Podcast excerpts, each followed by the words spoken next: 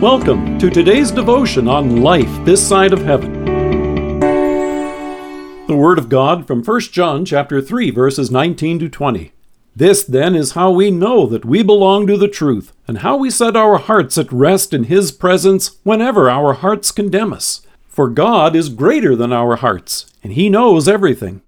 Listening to our conscience is a good thing, and it's a little like paying attention to the check engine light on your car. The folks at the Virginia Tire and Auto had a great article a few years ago on how it works, and in it they note as the heartbeat of your car, it's important to give your engine the attention it needs when it's alerting you to a potential issue. And then they go on to state your car has warning lights for a reason, and they shouldn't ever go unnoticed. But in an effort not to be alarmists either, we'll break down the potential scenarios so you can be an educated driver and understand the best next step to take if your check engine light comes on. So, for example, when your check engine light comes on, they advise you it's best to pull over to a safe area to walk through this quick assessment. And then they give you a list of questions to ask to determine what will be the next best course of action. That's also terrific advice when warning lights go off in our life.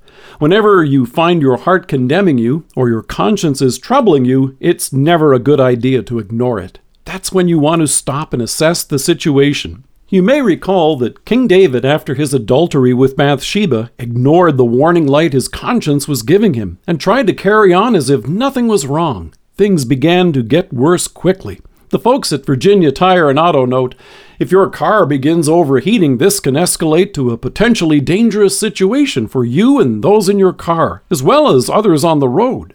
For David, ignoring his conscience was disastrous. It was like putting a piece of tape over the flashing light so that he didn't have to look at it. But it only escalated the danger he faced, as well as that for those around him.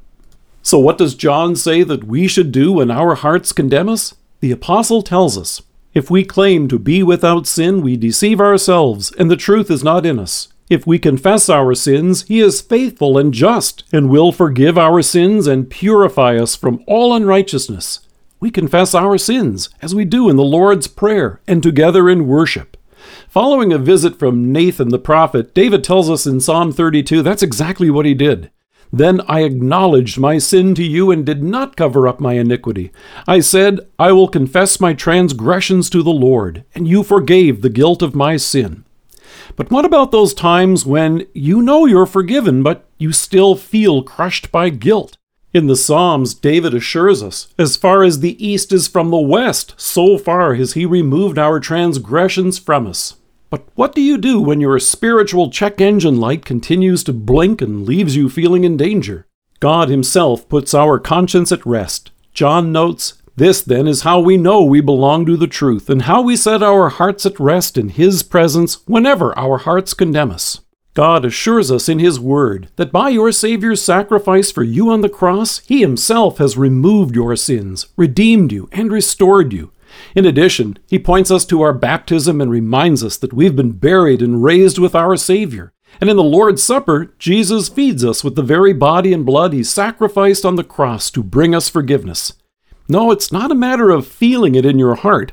God has declared it. When guilt seems to overwhelm your heart, John assures you God is greater than our hearts, and He knows everything. He knows you are forgiven because He's the one who has forgiven you. It's not a matter of feeling forgiven, it's a fact. Faith lays hold of this precious promise.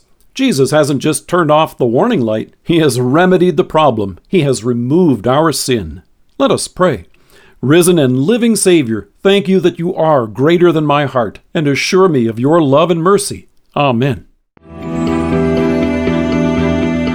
Thank you for joining us. If you are listening to us by podcast or on Alexa, we invite you to browse the resources that are available on our site at lifethissideofheaven.org. God bless you and have a great day.